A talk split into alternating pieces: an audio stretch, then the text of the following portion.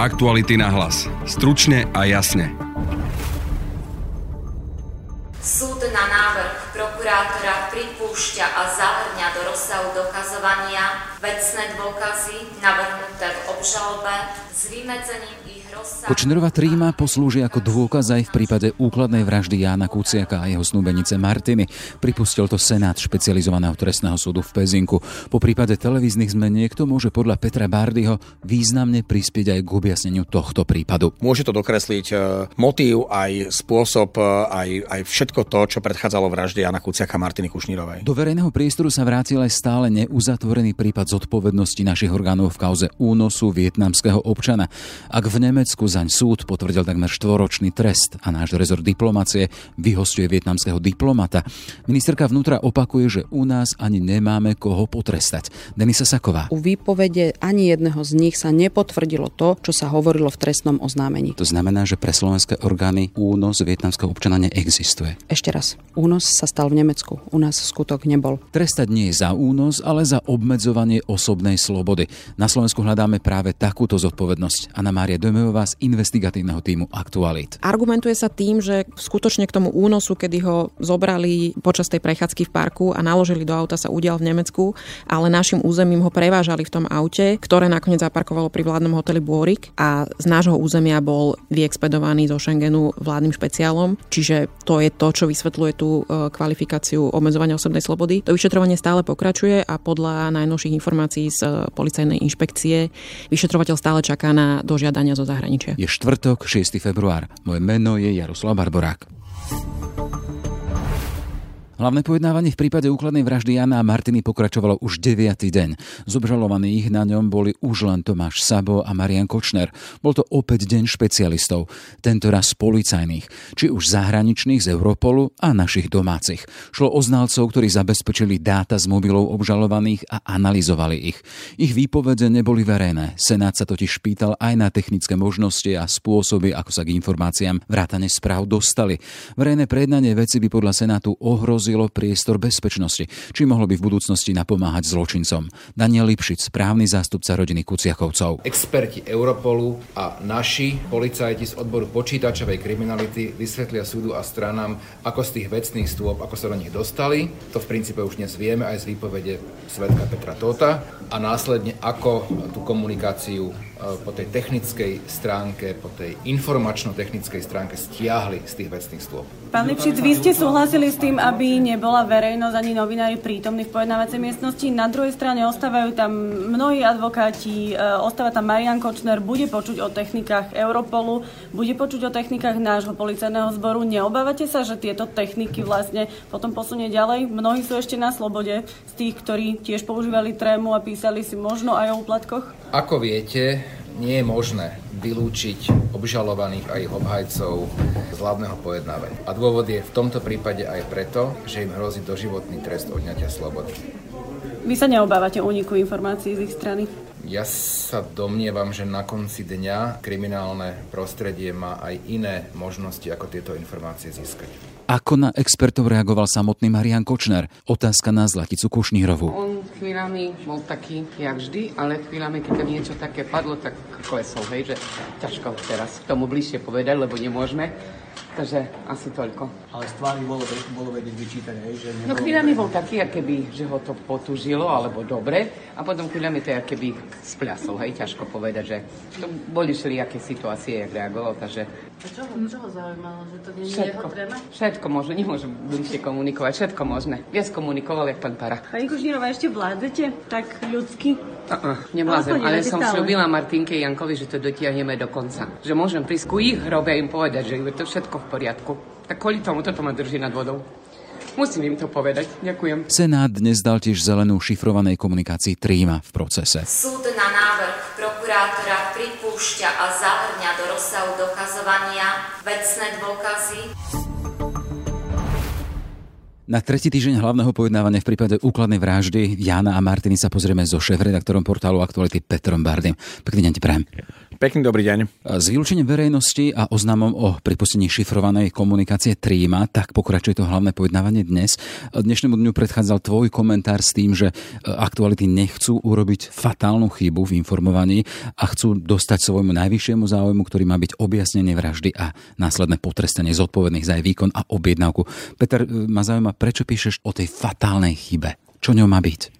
Prakticky od prvých dní, keď sme sa dozvedeli, že zavraždili Jana a Martinu, tak som verejne deklaroval a v redakcii niekoľkokrát opakoval, niekoľkokrát týždenne, že našim najvyšším záujmom je vypátranie ľudí, ktorí zavraždili Jana a Martinu, tých, ktorí to zorganizovali, ktorí to zaplatili, a ktorí to umožnili. Čiže jednoducho spoznať mená všetkých tých, ktorí sú v tom zainteresovaní a samozrejme následne ich spravodlivé potrestanie.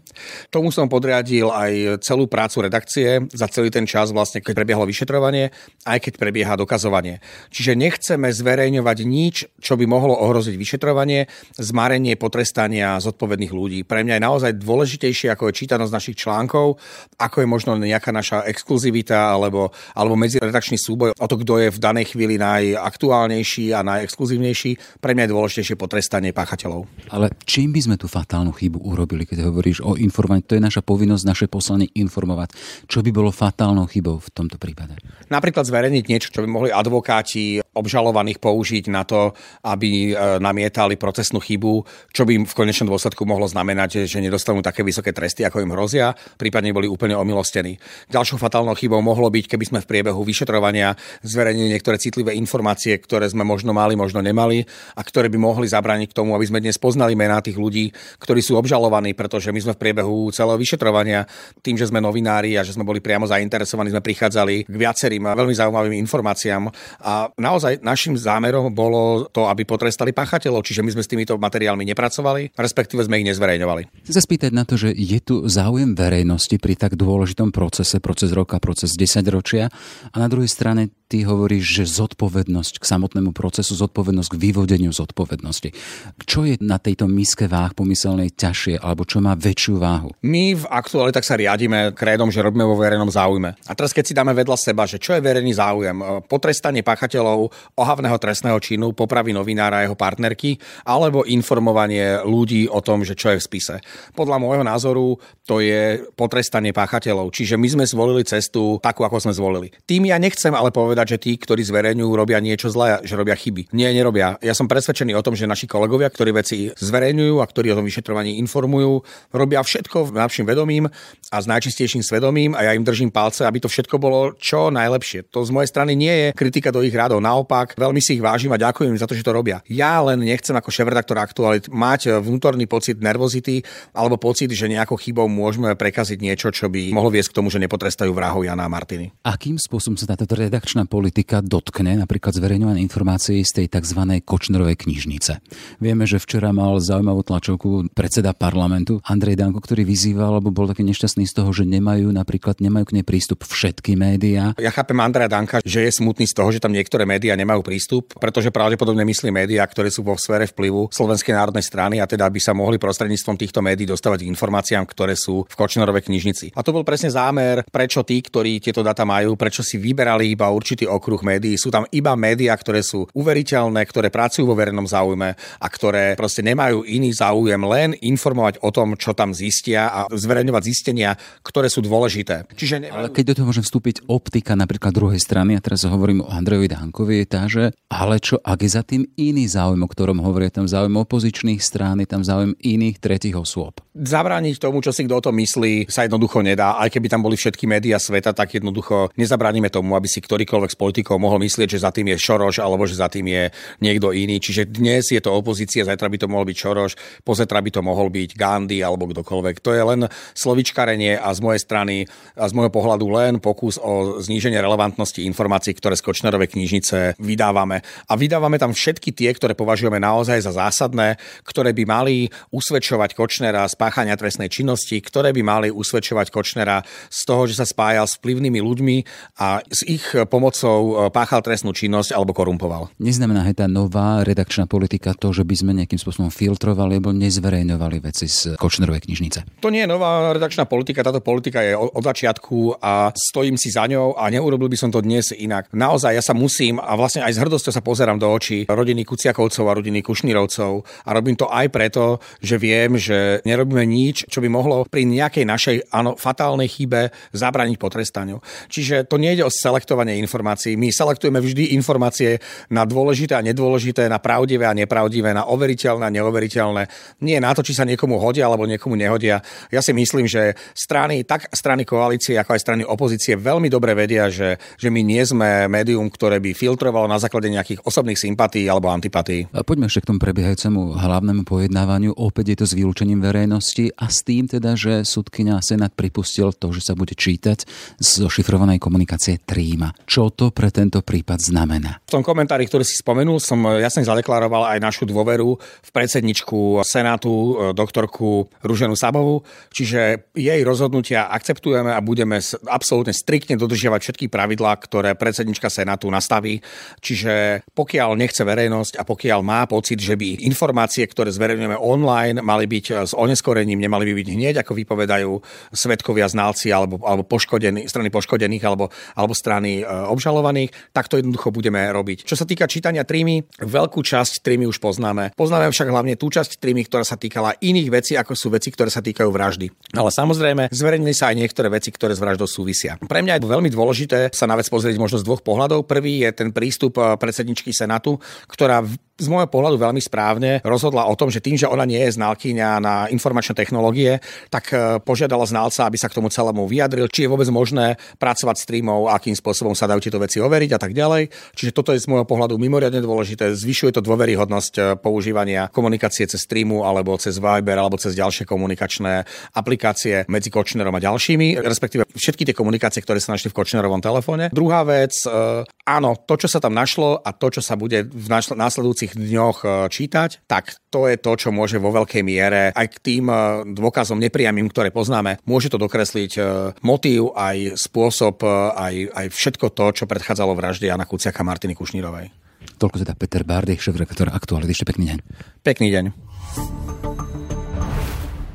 persona non grata. Pre našu diplomáciu sa neustal jeden z diplomatov vietnamskej ambasády na Slovensku.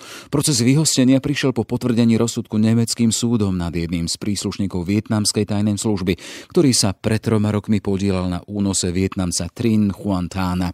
Do vlasti sa vtedy dostal slovenským vládnym špeciálom.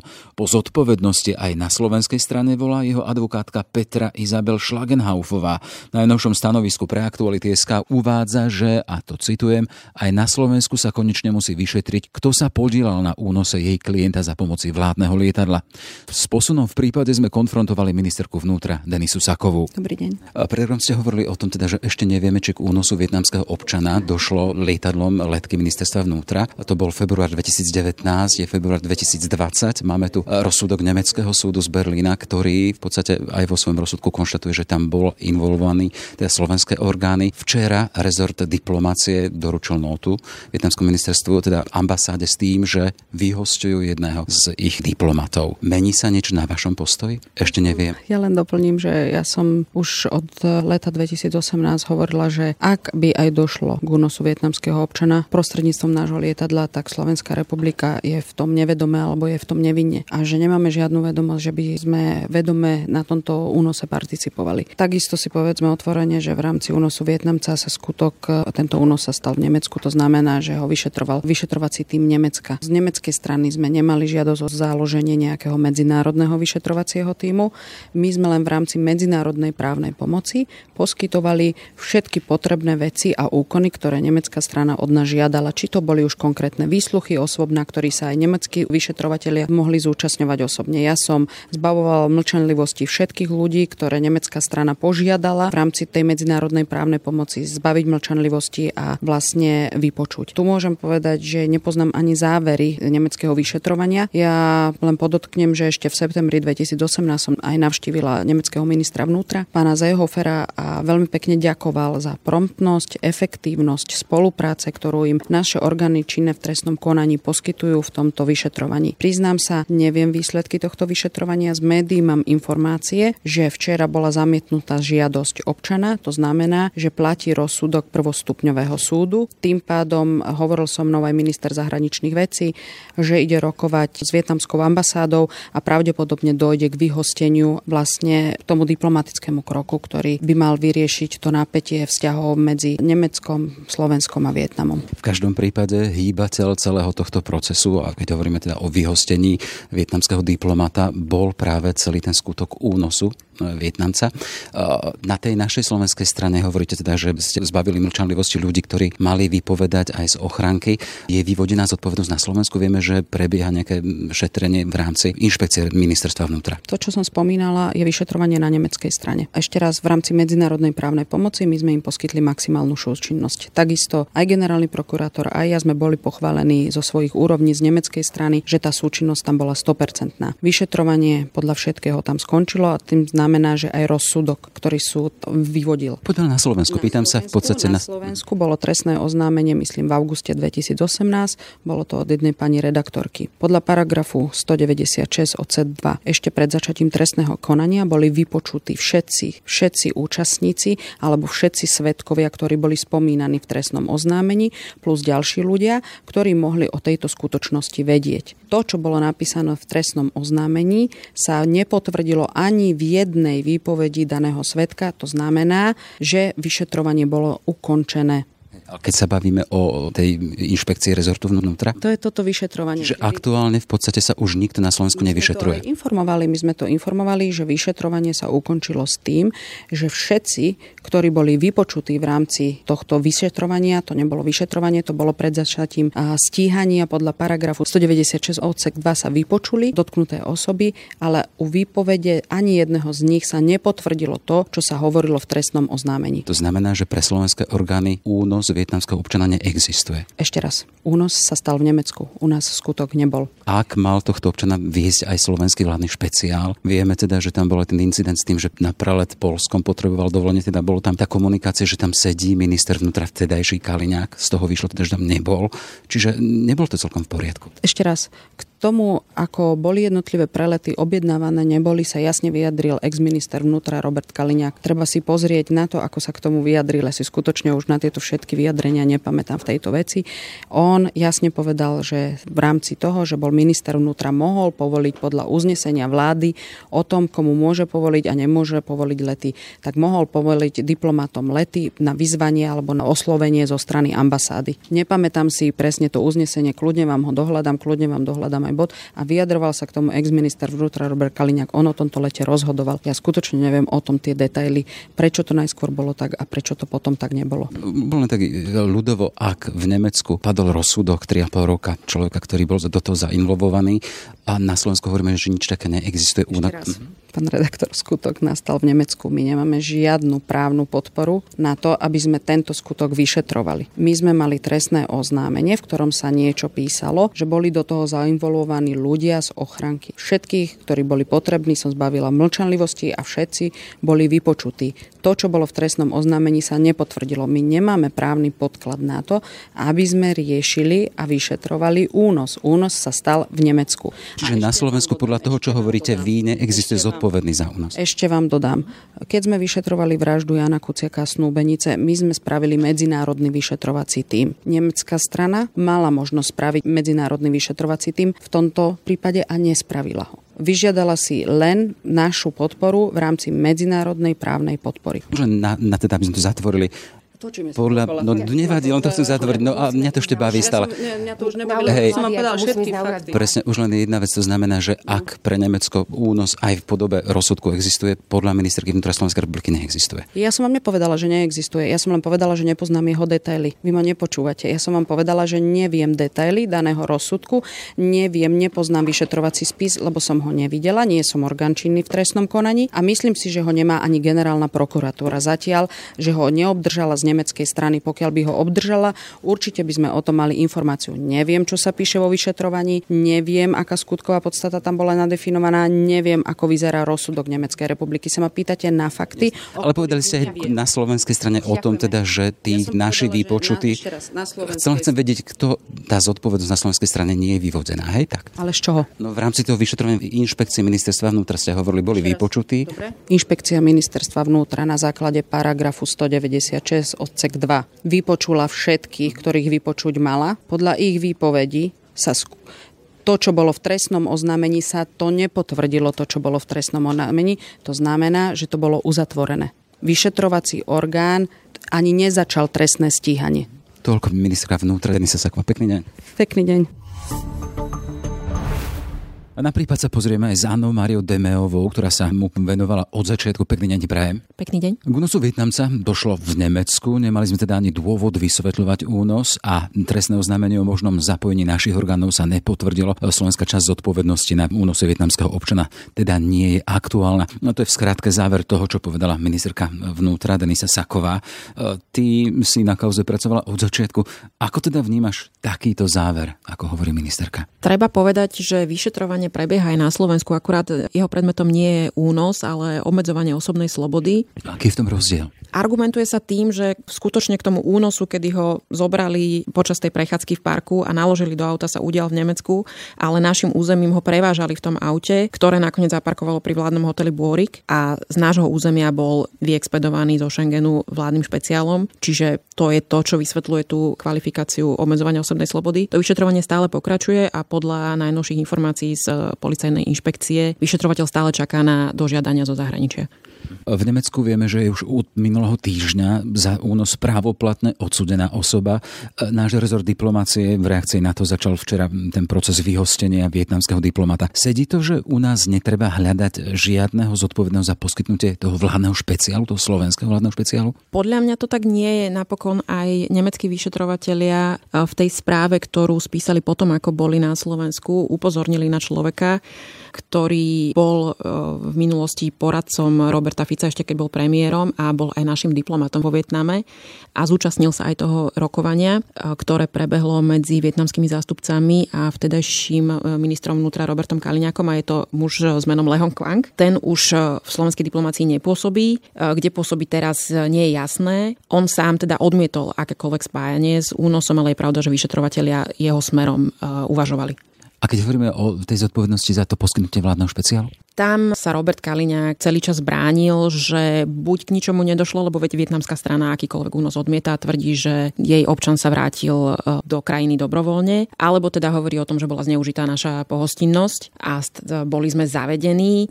Je to podozrivé minimálne pre okolnosti toho, ako rýchlo sa zorganizovalo to stretnutie, pretože došlo k dohode, že dôjde k rokovaniu s vietnamskou delegáciou deň potom, ako došlo k únosu a samotné zapožičanie toho špeciálu sa dohodlo deň predtým, ako tá vietnamská delegácia k nám prišla. Plus teda je faktom, že gps tých aut, ktoré sa použili na únos, končila pri vládnom hoteli Bôrik. Nehovoriac o tom, že teda sú ochrankári, ktorí pre denník N v minulosti prehovorili o tom, že videli človeka, ktorý bol dobitý a ktorého vlastne museli podopierať, keď nastupoval na palubu vládneho špeciálu. A práve ten opis tých ochrankárov použila Monika Tedová kolegyňa, ktorá potom dala to trestné oznámenie, o ktorom aj hovorila ministerka, teda, že z neho nevyšlo nič, na základe čoho by bolo vznesené, alebo pokračovalo sa v trestnom konaní. Ja si nedovolím hodnotiť prácu vyšetrovateľov v tomto smere. Tí ochrankári niečo hovorili pre médiá. Čo potom potom povedali vyšetrovateľom a čo nepovedali, to ja neviem, nepoznám obsah spisu. Jasné. Čiže, aby sme to zatvorili, bude to vyhostenie e, toho vietnamského diplomata zo Slovenska jediným ťahom našich orgánov v tomto prípade? Ja sa obávam, že áno. Je to v poriadku? Ja si myslím, že by to pritom nemalo skončiť. To vyšetrovanie obmedzovania osobnej slobody stále beží, ale ja si vôbec nedovolím mm, urobiť z toho nejaký predpoklad, ako to dopadne. Čiže môžeme očakávať, že s prípadnou zmenou vládnej garnitúry po voľbách môže byť otvorený aj tento prípad alebo dotiahnutý do konca. Minimálne určite bude využívaný v predvolebnom boji. Toľko teda Anna Maria Demeová. Ešte pekný deň prajem. Pekný deň vám. Aktuality na hlas. Stručne a jasne. Sme v závere. Na dnešnom podcaste spolupracovali Lucia Babiaková, Laura Keleová a Denisa Hopková. Ešte pekný deň želá Jaroslav Barborák.